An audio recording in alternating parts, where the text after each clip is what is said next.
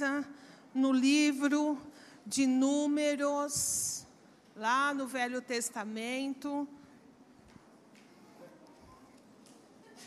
No capítulo 13, nós vamos meditar na palavra do Senhor. Amém?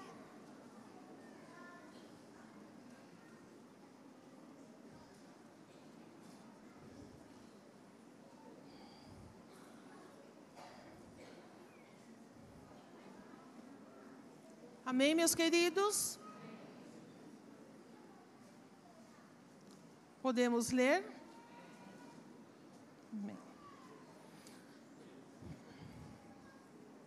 Dá uma olhadinha na pessoa que está com o telefone usando de Bíblia, vê se é Bíblia mesmo. Faça favor. Você que está com o telefone, mostre para o irmão do lado.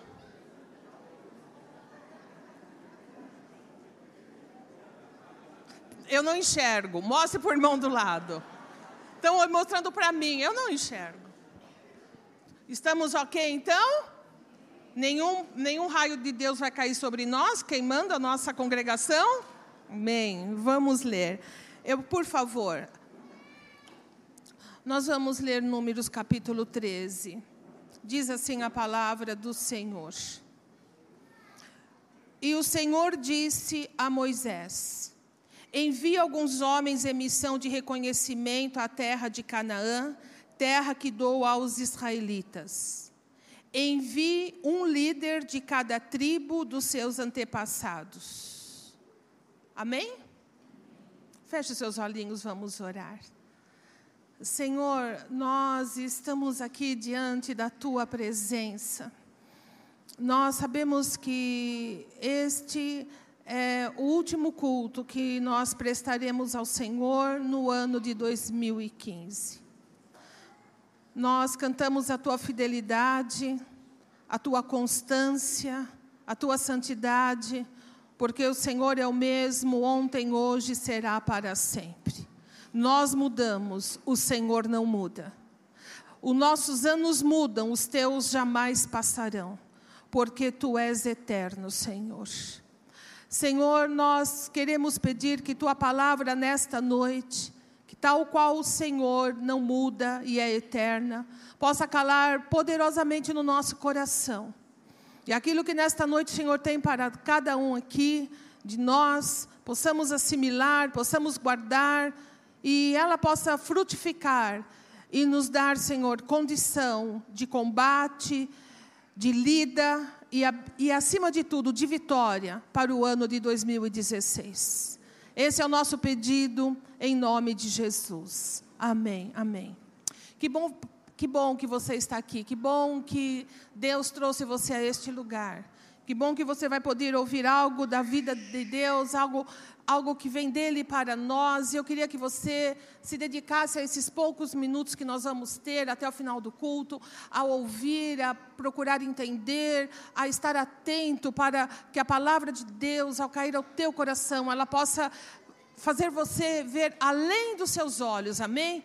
Entender além da sua capacidade. Deus haja poderosamente na sua vida. O que nós lemos aqui, meus queridos, é uma indicação de Deus a Moisés para que ele mandasse espias, ou seja, é, homens que fossem averiguar e conhecer a terra que Deus havia prometido dar aos israelitas em herança. Você lembra disso? Desde Abraão, Deus havia prometido prometido uma terra. E agora, na história, os israelitas estão praticamente na, no limite daquela terra. E Deus diz assim a Moisés: Moisés, separem homens, separem doze homens, porque é um de cada tribo.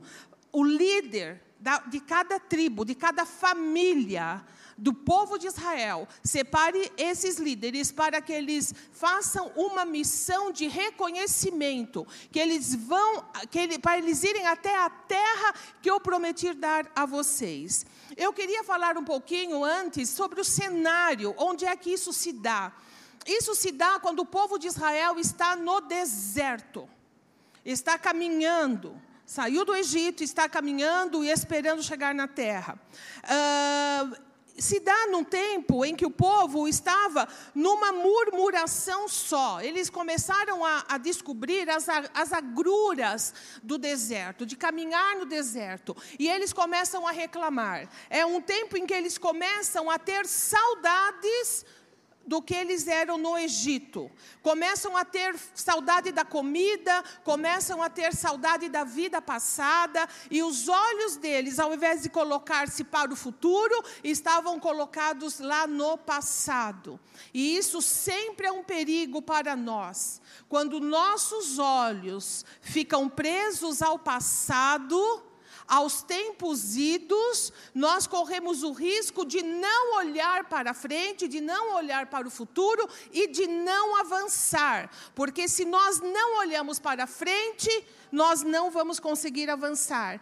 Quem olha para o passado, quem tem saudade do passado, e a Bíblia diz assim: aquele que diz assim, os tempos passados eram melhores do que esses, a Bíblia fala que essa pessoa não está sendo sábia porque há um presente e há um futuro, e os nossos olhos devem estar colocados no futuro. 2015 é terminado. Amém? Nós estamos debaixo de tempo e nós estamos terminando 2015. Meu querido, minha querida, ao terminar lá na meia-noite, quando você estiver cumprimentando seus amigos, seus parentes, quando você estiver fazendo a sua oração, quando você estiver vendo os fogos, não se esqueça de entregar ao Senhor 2015. Amém? De dizer: Senhor, eu entrego a ti. É passado está contigo. Grandes coisas o Senhor fez por mim, grandes percalços eu passei, talvez, mas o Senhor me deu vitória. Algumas coisas eu realizei, Senhor, outras eu não realizei. Algumas coisas eu me eu me eu, eu tive vantagem no sentido de eu, de eu ter conseguido superar. Outras eu tive derrotas, em algumas coisas eu falhei amargamente. Mas este ano está fechado, ele está no passado, ele vai ficar aonde deve ficar, e os meus olhos estarão em 2016. Amém, meus irmãos? Amém. O povo estava nesse cenário. Moisés também, já ah, um pouquinho antes dessa ordem de Deus, ele chegou para Deus e falou: Deus é demais para mim. É muito eu, eu aguentar esse povo, é demais da conta. Eu não aguento esse povo. Moisés fala: Senhor, por acaso eu gerei esse povo, por acaso eu dei a luz a eles? Eu não aguento essas pessoas. Elas são por demais reclamonas, elas são por demais ingratas, elas são incrédulas. Eu não aguento mais. E Deus vê essa situação e também um pouquinho antes acontece aquela visitação de Deus enviando carne para eles que reclamavam, tinham vontade das carnes, dos alhos, dos melões do Egito. Deus manda um vento e esse vento traz cordonizes pelo céu e, e, eles pegam as cordonizes e comem. E a Bíblia fala que ainda com a carne no meio dos dentes, a ira de Deus se acendeu sobre o povo e muitos deles caíram ali doentes e, e não resistiram. É, esse era o cenário. E para completar, acontece que Miriam e Arão, irmãos de Moisés, se levantam contra ele e questionam a liderança de Moisés. Ou seja, a situação não era das melhores. A situação era difícil, mas Deus não fica preso à situação difícil na história de Israel e nem na sua história e nem na minha. Amém? Não importa a sua história, não importa o que está acontecendo, eu quero que você entenda uma coisa: o plano de Deus para a sua vida tem continuidade. Amém? Deus viu que estava uma bagunça só. Aquele povo estava, olha, como diz a minha neta, só por Deus, vó. Né? Só por Deus, vó. Era assim que o povo estava. Mas Deus continuou. Lembra que nós cantamos? Tu és constante, tu és sempre fiel, igual. O Senhor, ele não se cansa, ele não se fadiga.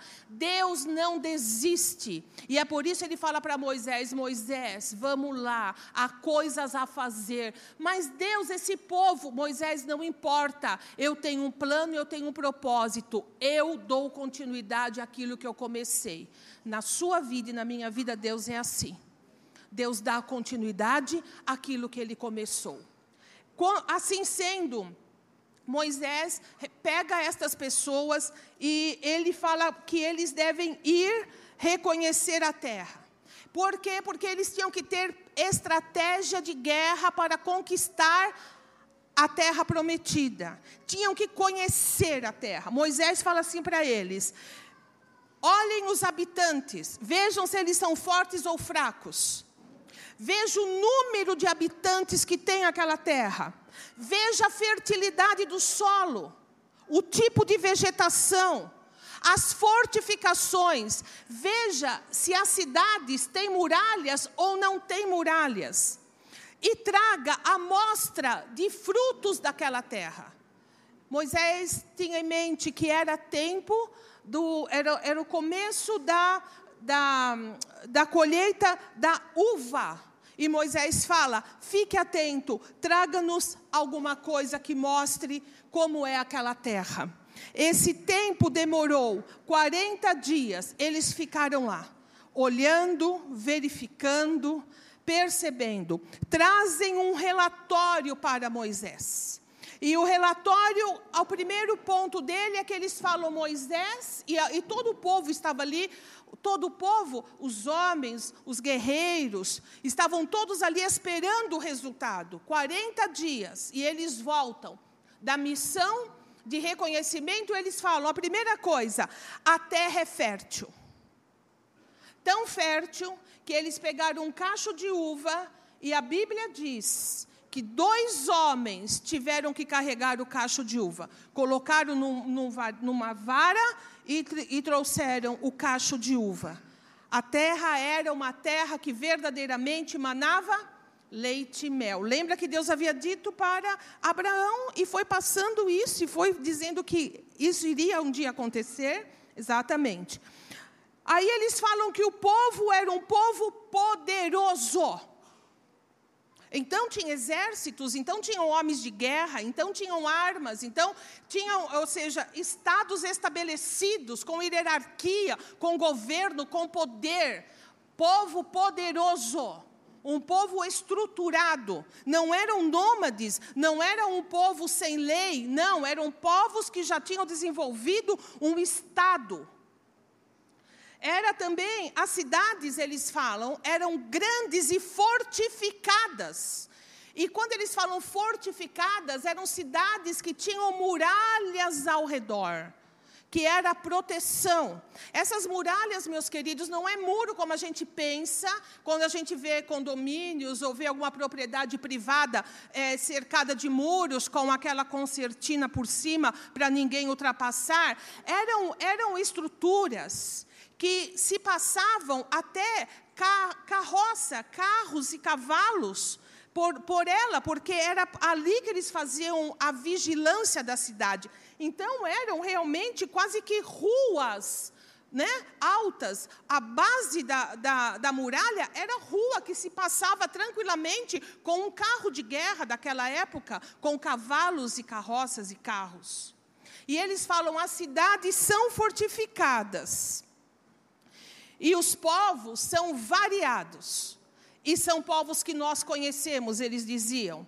Então, são os Enaques, é, os descendentes de Enaque, do gigante, dos Enaquins, que aquele grandão de Davi, como é que ele chama mesmo? Me ajude que eu esqueci mesmo. Golias era descendente. Então, tinha lá o povo dele, os amalequitas, os ititas, os jebuseus, os amorreus e os cananeus. Era todo esse povo que habitava lá. Eles começaram a dar esse relatório, mas alguma coisa começou a acontecer, porque, preste atenção, terra boa, mas povo poderoso, cidade, cidades grandes e fortificadas, povos que a gente conhece que é povo de guerra, alguma coisa pairou no ar, no meio daquelas pessoas que ouviam, porque uma, um deles inter, fez uma intervenção na fala.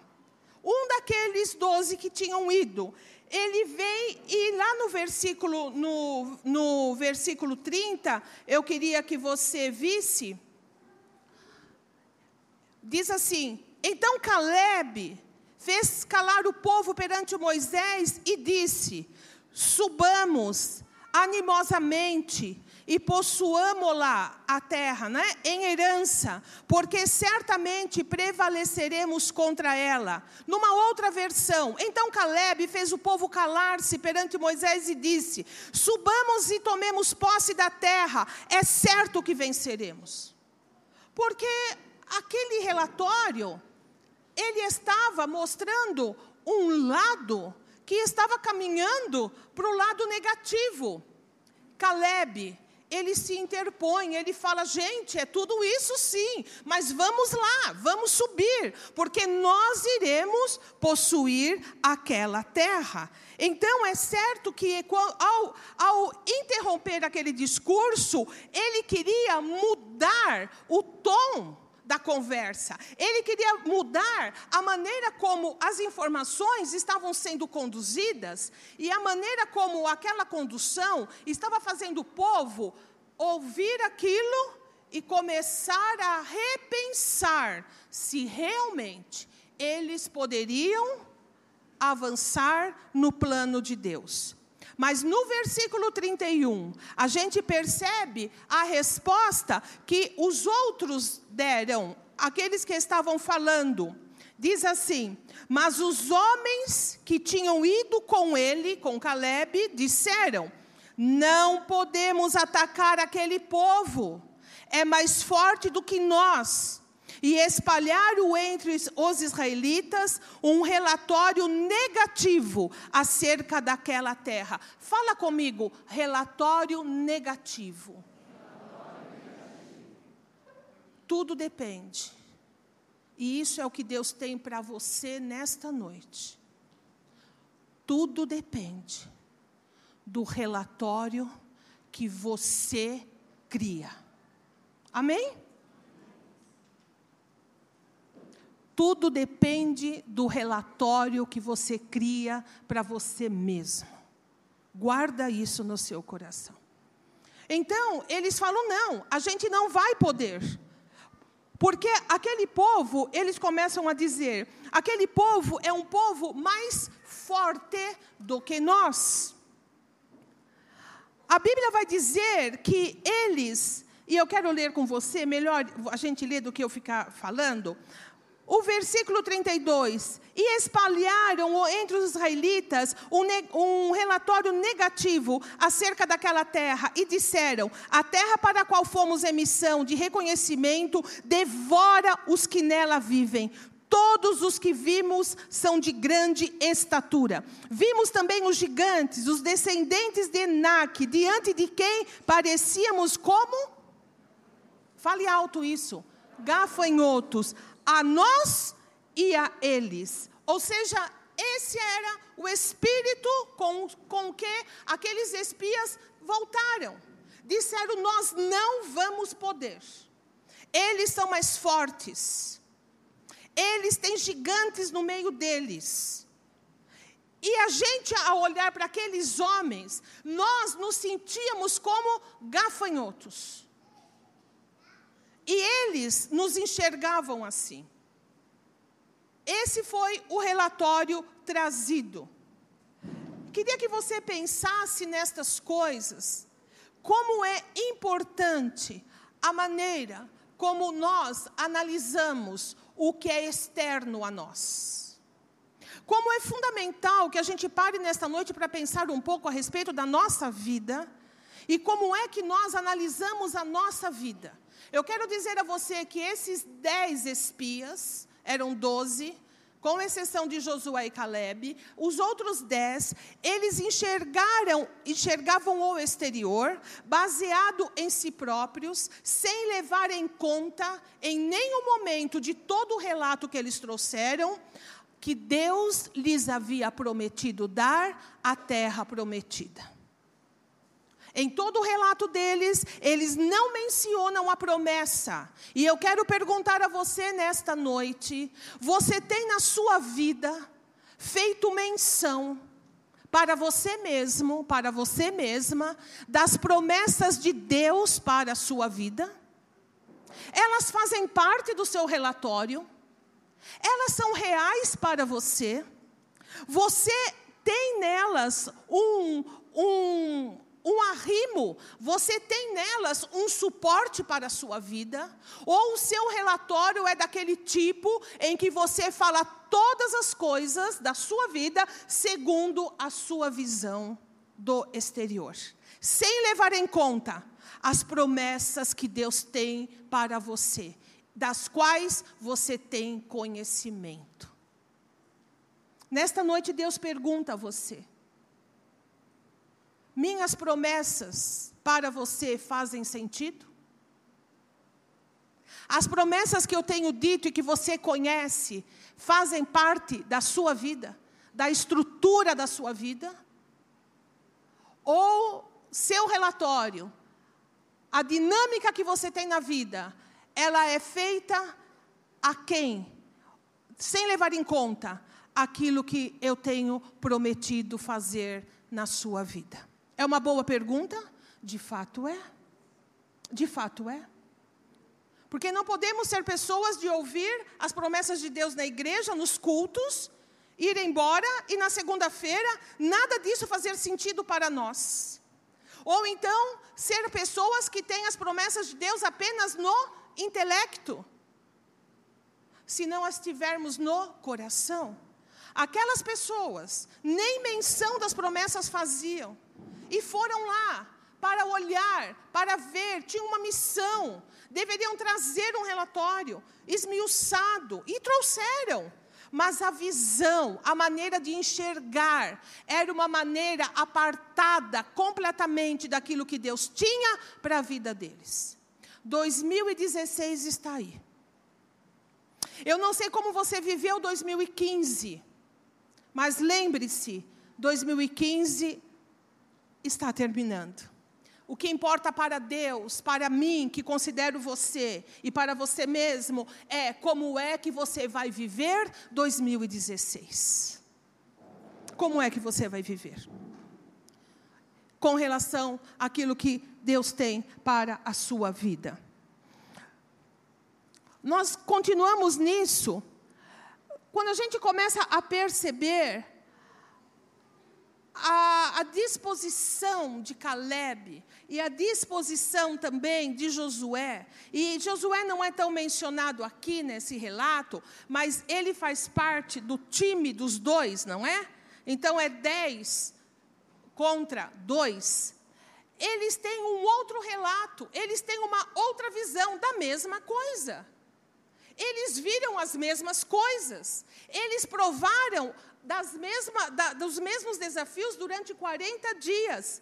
Mas ele vem e eles trazem uma outra maneira de enxergar as coisas. E eu queria que você fosse comigo, pensando nessa maneira, como que a visão desses dois era uma visão diferente. Vamos ler o capítulo 14.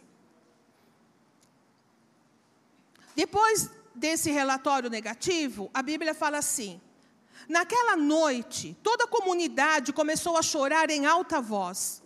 Todos os israelitas queixaram-se contra Moisés e contra Arão, e toda a comunidade lhes disse: Quem dera tivéssemos morrido no Egito ou neste deserto, porque o Senhor está nos trazendo para esta terra, só para nos deixar cair a espada. Nossas mulheres e nossos filhos serão tomados como despojo de guerra. Não seria melhor voltarmos para o Egito? E disseram uns aos outros: escolheremos um chefe e voltaremos para o Egito. Meus queridos, esse foi o resultado do relatório negativo.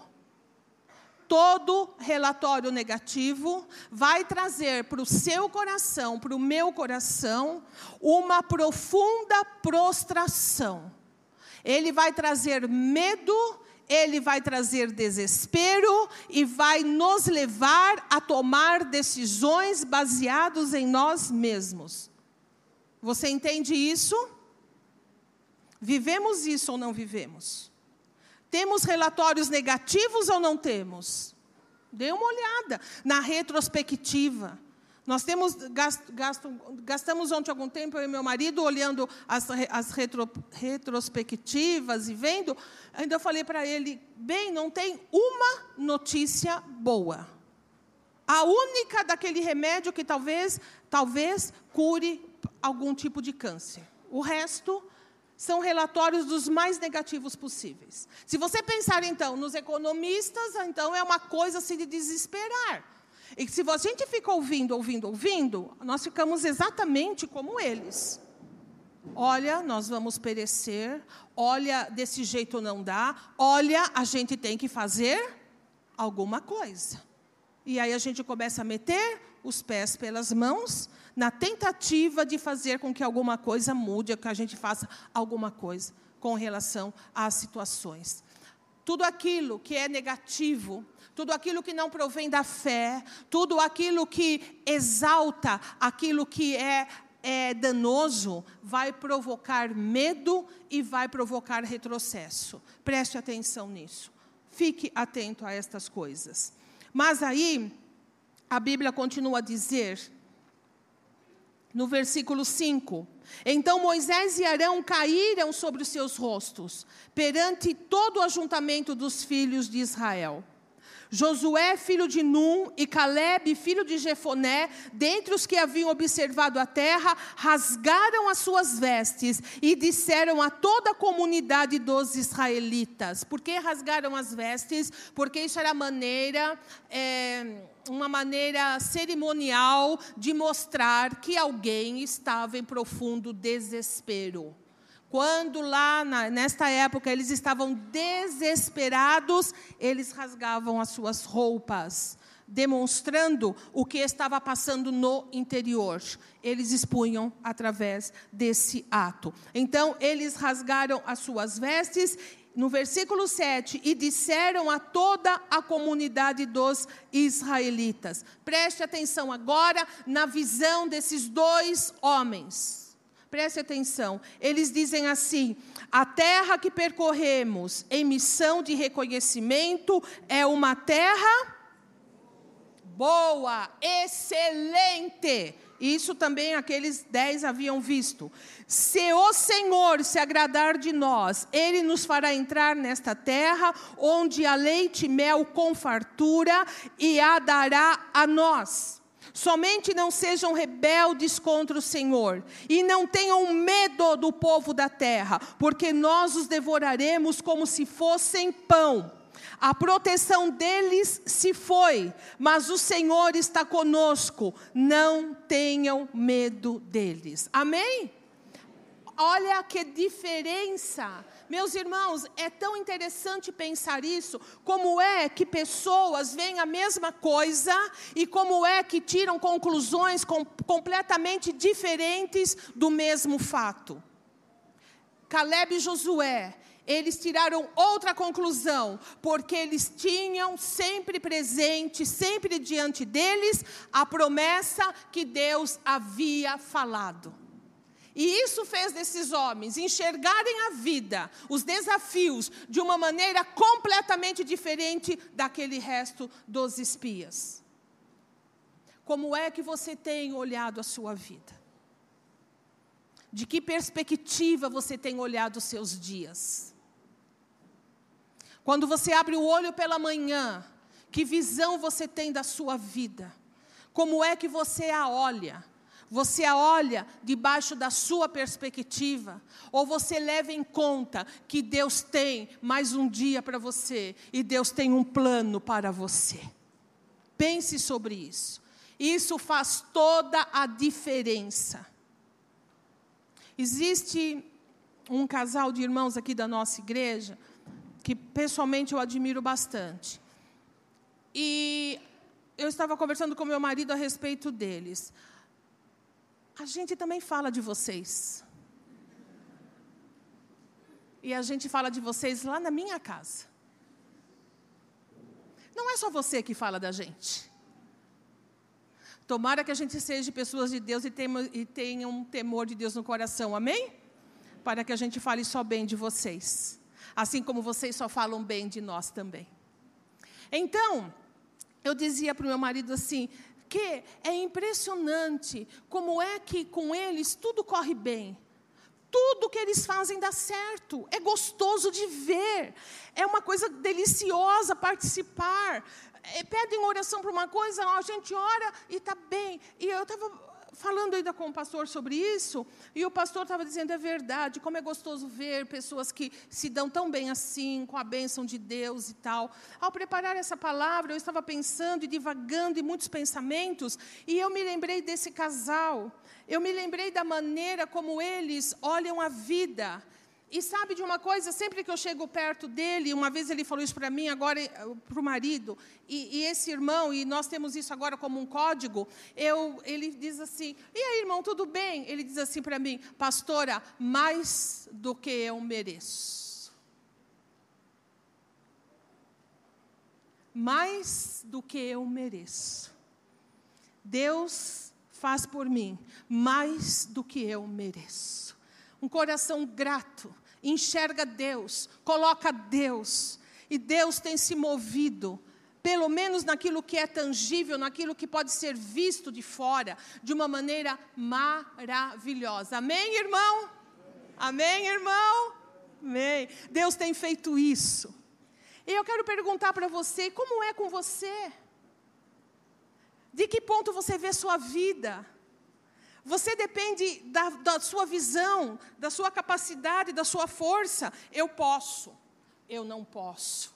Eu vou, eu não vou. Ou você depende de Deus e diz: se tu quiseres, Senhor, eu irei. Se estiveres comigo, eu irei. Se me abençoares, Senhor, eu darei a ti a glória. Eu dependo de ti. De que forma é que você enxerga a vida? Como é que você vê as coisas? Então, eu quero dizer a você uma coisa que a gente pode aprender com os dez. Se é que a gente pode aprender alguma coisa com eles. Em primeiro lugar, você quer ser como eles?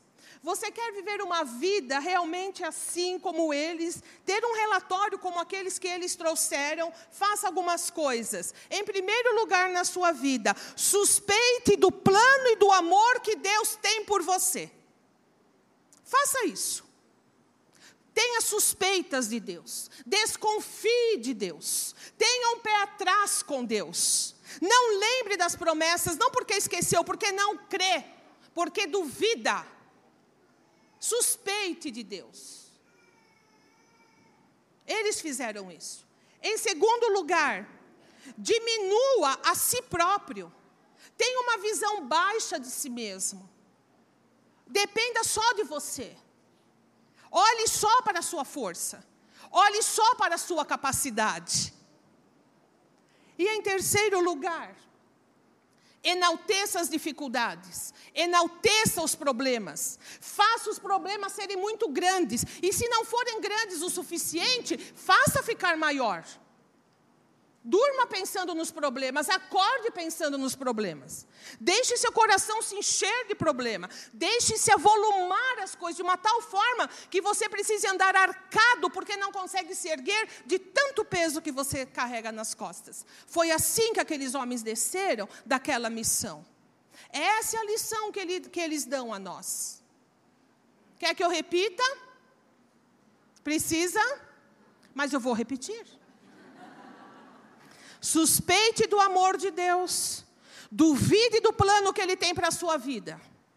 Diminua a si mesmo. De, dependa só de você. Enalteça as dificuldades e enalteça o poder do inimigo e de toda a sociedade que conspira contra a sua vida. Esse é o caminho da gente se juntar aos dez. Porém, existe um segundo relatório o relatório de Josué e Caleb, um outro tipo de visão da, da vida, um uma outra dinâmica de ser neste mundo. Então, eles dizem assim: no versículo 13, no capítulo 13, versículo 30. Quero que você olhe aí. Ele diz assim: subamos e tomemos posse da terra, porque é certo que nós venceremos. Primeira coisa, e não nessa ordem de importância, mas o primeiro ponto, tenha bom ânimo. Amém? Tenha bom ânimo. Subamos, vamos tomar a terra, porque nós temos uma promessa sobre nós, uma promessa de Deus para a nossa vida. Então, quer ser como os dois, tenha bom ânimo. Lembre-se das promessas que Deus tem para a sua vida. Tenha fé no plano que Deus tem para você. Vá no capítulo 14, no versículo 7. Está bem pertinho, muito fácil. A terra que percorremos em, em missão de reconhecimento é uma terra o quê? Excelente, boa. Deus tem um plano bom para a sua vida. A terra que Deus tem preparado para você é uma terra excelente. Essa é a mensagem dos dois.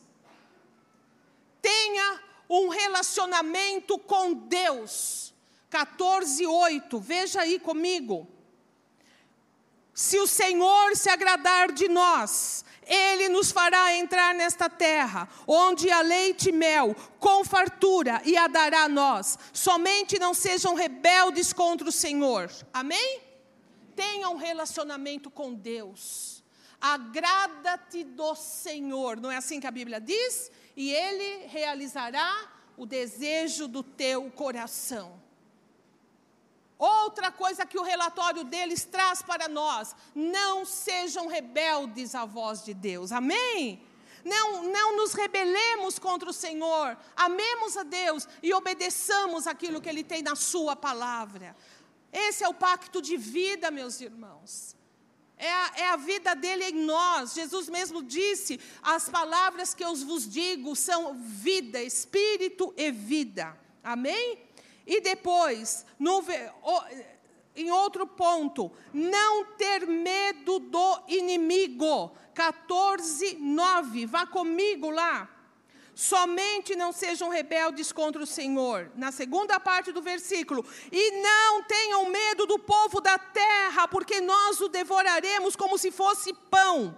A proteção deles se foi, mas o Senhor está conosco. Não tenham medo deles. Amém, meus irmãos? Não tenha medo do inimigo. Não enalteça o poder do inimigo. Não pense que ele é poderoso, que pode esmagar a sua vida, que vai vencer você. Não pense que ele usa pessoas de uma maneira tão poderosa que você vai ser derrotado ou derrotada. Olhe para Deus, olhe para o Senhor. Lembra do que a palavra de Deus diz: maior é aquele que está em nós do que aquele que está no mundo. É interessante pensar estas coisas, é fundamental.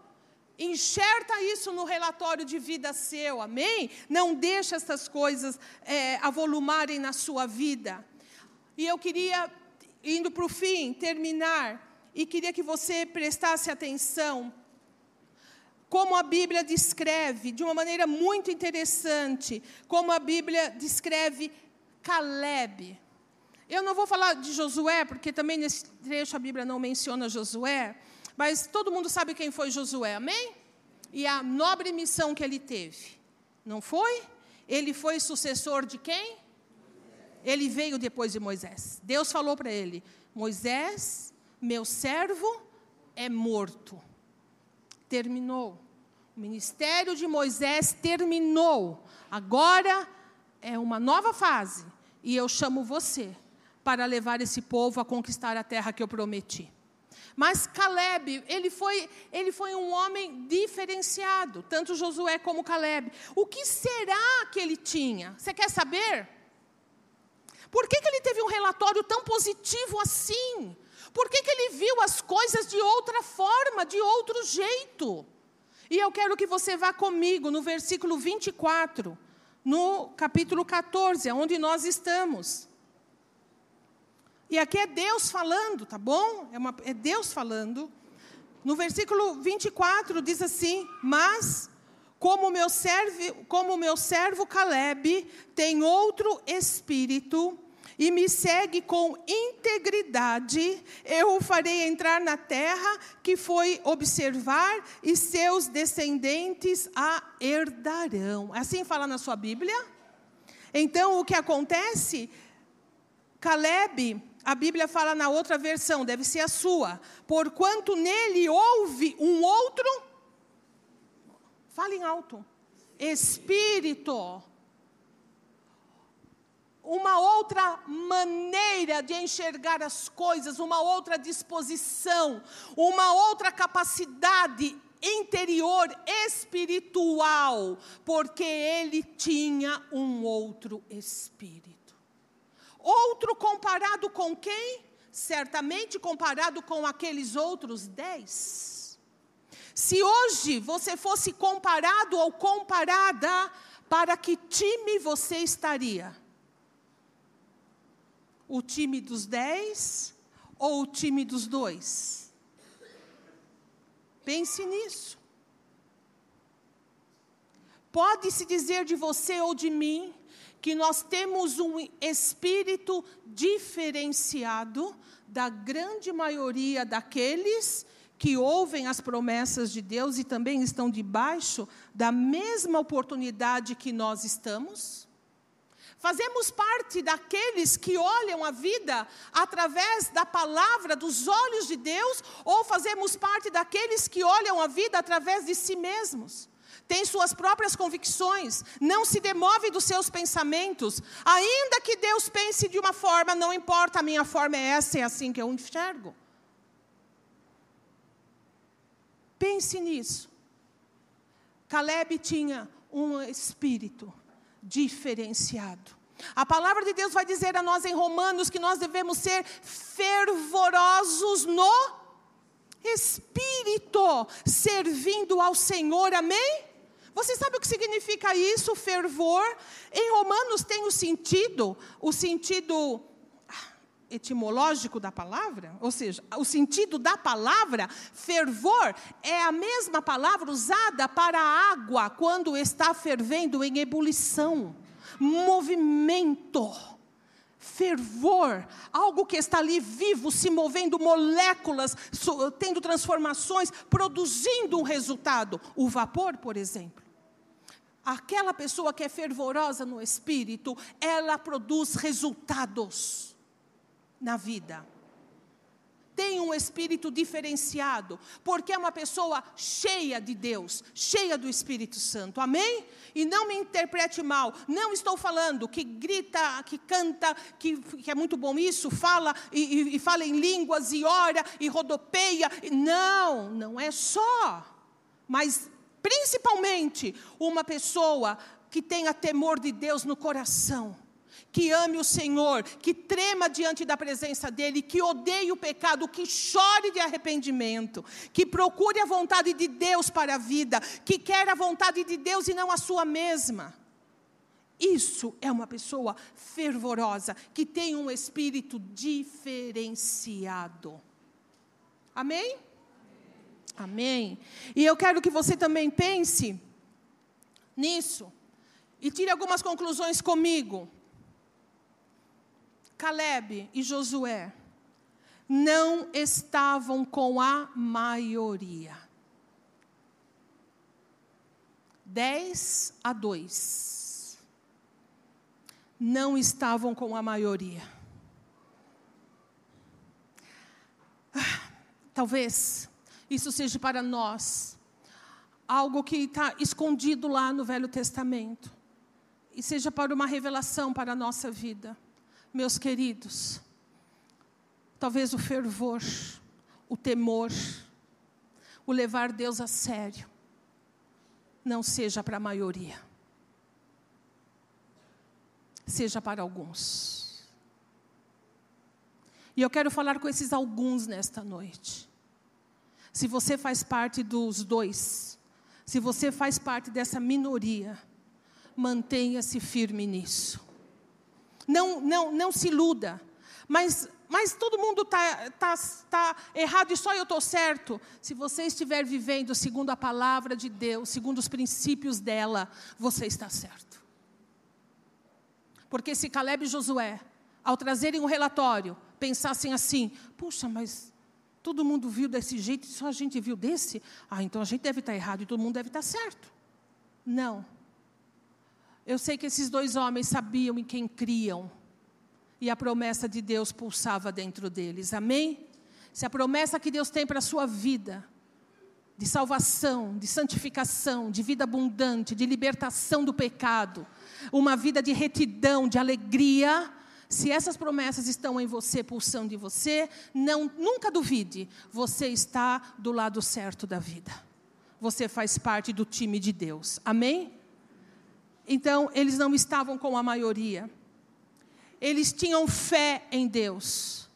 Eles eram homens de ação, meus irmãos. Eles não se calaram quando aquele relatório foi dado. Quando dez falaram aquilo, eles fizeram uma intervenção. Eles falaram: espera um pouquinho, mas também nós podemos ir, nós iremos e nós venceremos. Se você faz parte dessa minoria, é com você que Deus quer falar nesta noite. Não cale-se. Não se cale. Fale. Fale de Deus. Fale para outros. Fala para os crentes. Fale para aqueles que não conhecem o Senhor. Diga daquilo que vai no teu coração, diga da palavra, diga das promessas que Deus tem, amém, meus irmãos? Nós estamos fartos, fartos de calar, nós estamos fartos de tentar agradar. Deus tem nos preparado para um ano que está por vir, um ano que Deus quer que nós façamos parte da minoria, se necessário for, fazer algo pela nossa vida e algo pela vida das pessoas. Eles não se calaram. Eles souberam como falar, na hora certa, da maneira correta. Mesmo assim, a gente não leu. Mas sabe o que eles queriam fazer com os dois? Apedrejar. Queria pegar pedra e matá-los apedrejados. Eles, o ponto de vista deles da vida não derivava deles mesmos, mas eles olhavam o ponto de vista de Deus. Olha, era mais ou menos assim. Puxa, cidade fortificada, muitos homens, gigantes. Tá, como é que a gente pode fazer? Bom, nós temos menos pessoas, menos homens, nós somos, não temos muita artilharia, mas nós temos o Senhor conosco. E se Deus está conosco, do pouco Ele vai fazer muito, Ele vai nos abençoar. Olha um recado para você. Se sua vida está difícil, se você tem pouco comparado a, a outros, ponha Deus nisso. Deus, eu tenho isso, isso e isso.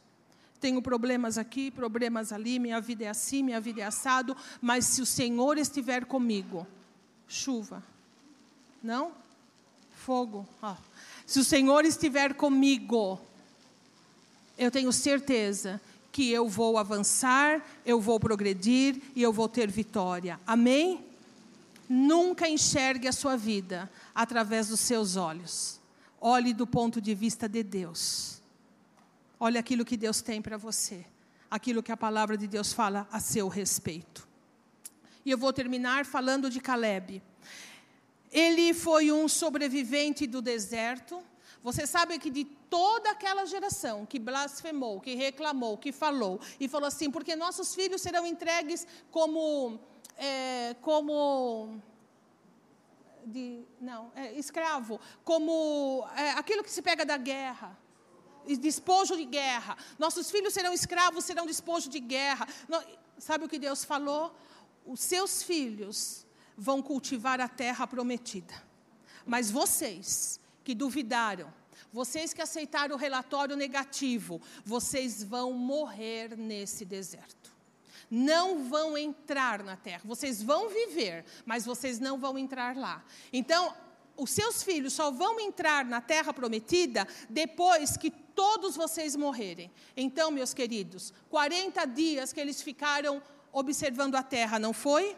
Para cada dia, um ano. 40 anos no deserto. Por quê? Para toda aquela geração morrer. Porque só entrou lá as, as pessoas que tinham na época menos de 20 anos. E Caleb e Josué.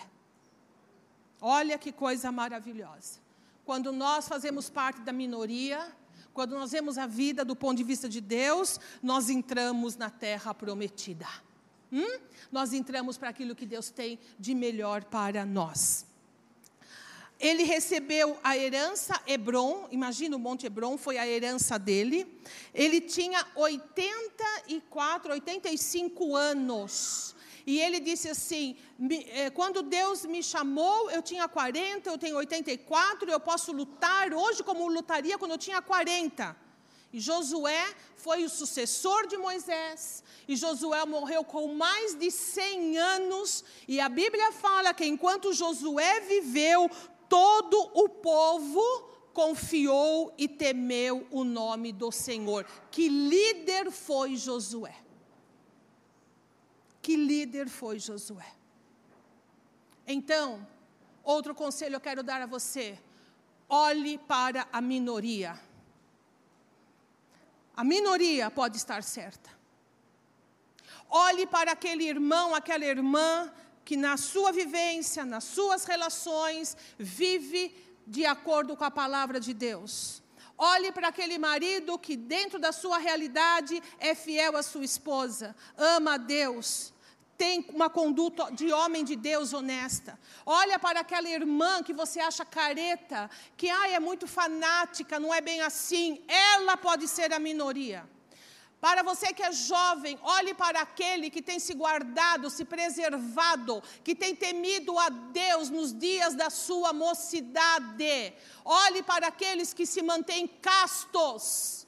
Olhe para aqueles que têm, na sua limitação, levado Deus a sério na, até as últimas consequências da sua vida. Estas pessoas podem ser a minoria, mas isso não quer dizer que a maioria está certa e eles estão errados.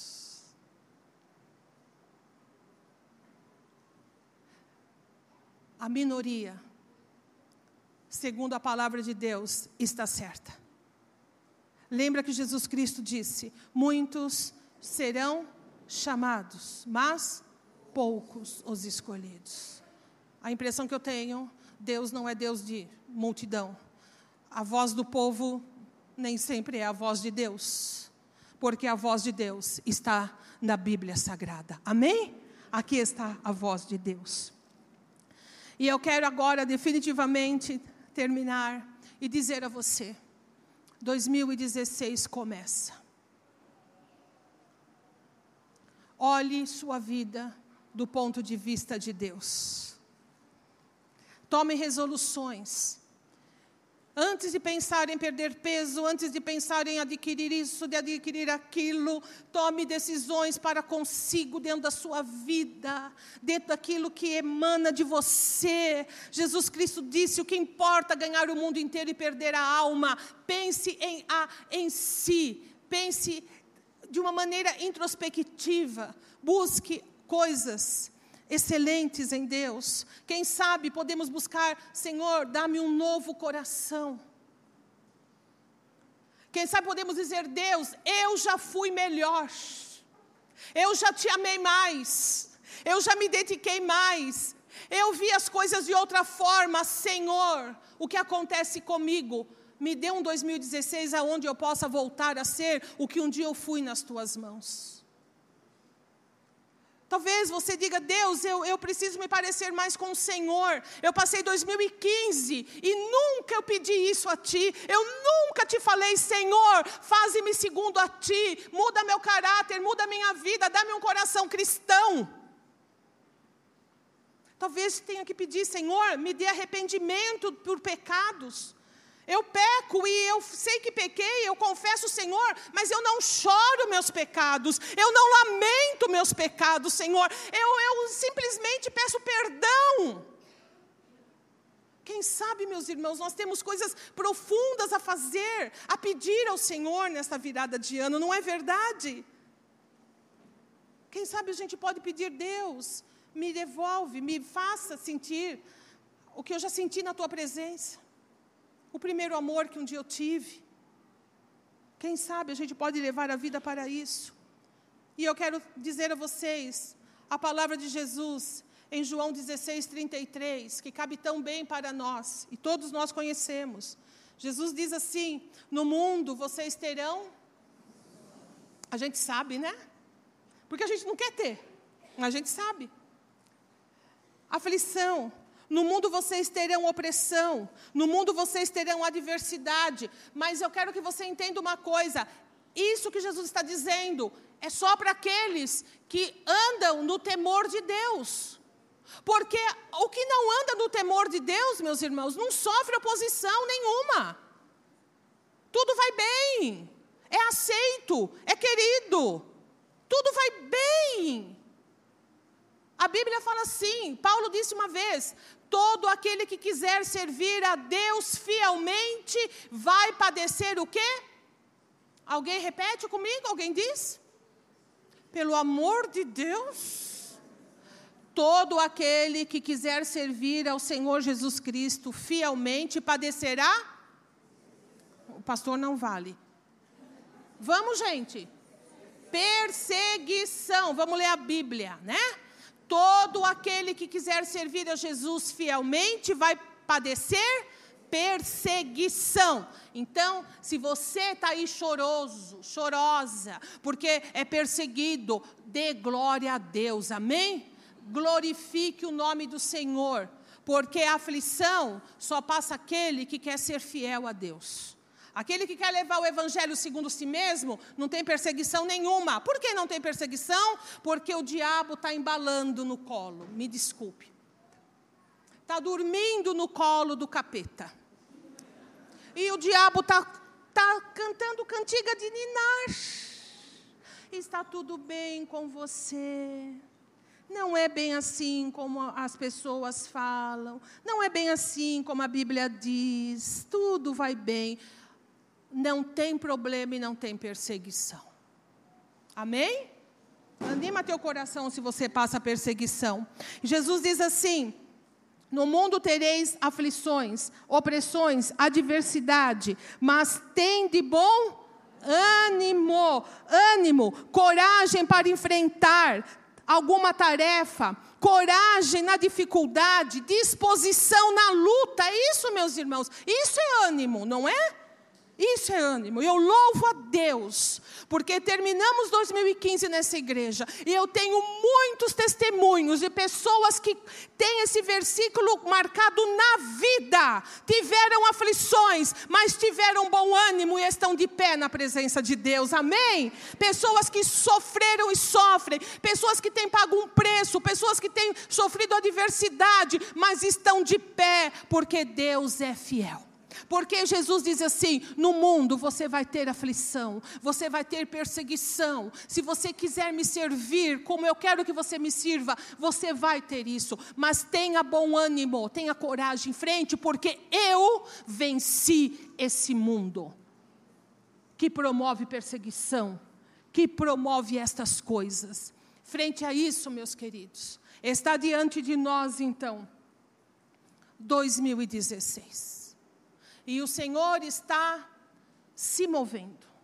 Igual os técnicos de futebol, não é isso?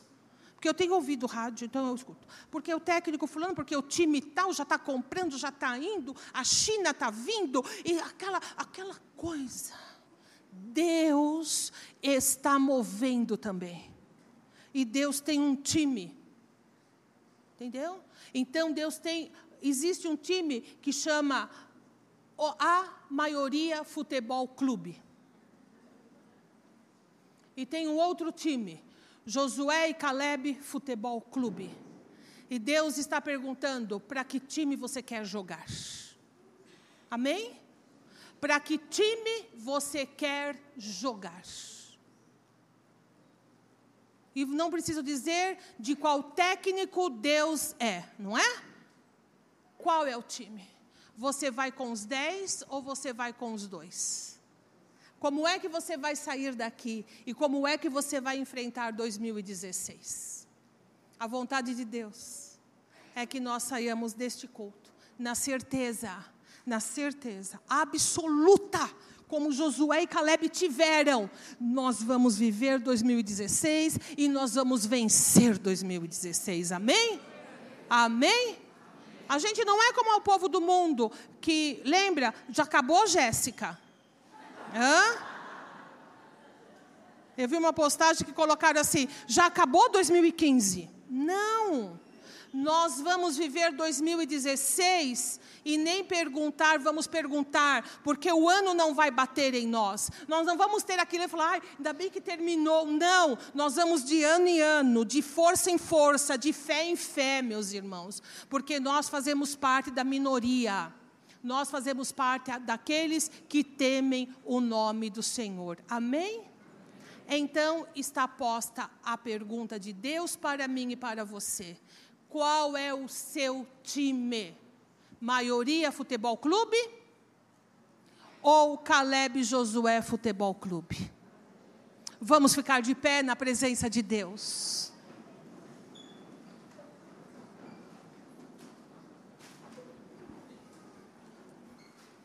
Leva essas coisas no seu coração. Você vai precisar delas em 2016, amém? Vai precisar muito, não é pouco, não. Pega na mão dessa alma que está do seu lado. Agora joga no seu time. Diz que joga, dá uma olhadinha. É, dá uma olhada bem mesmo. Pensa. Fala, olha. De que time que você é? Ah, pergunta, meu irmão. Não dá mão sem perguntar. Qual é o teu time?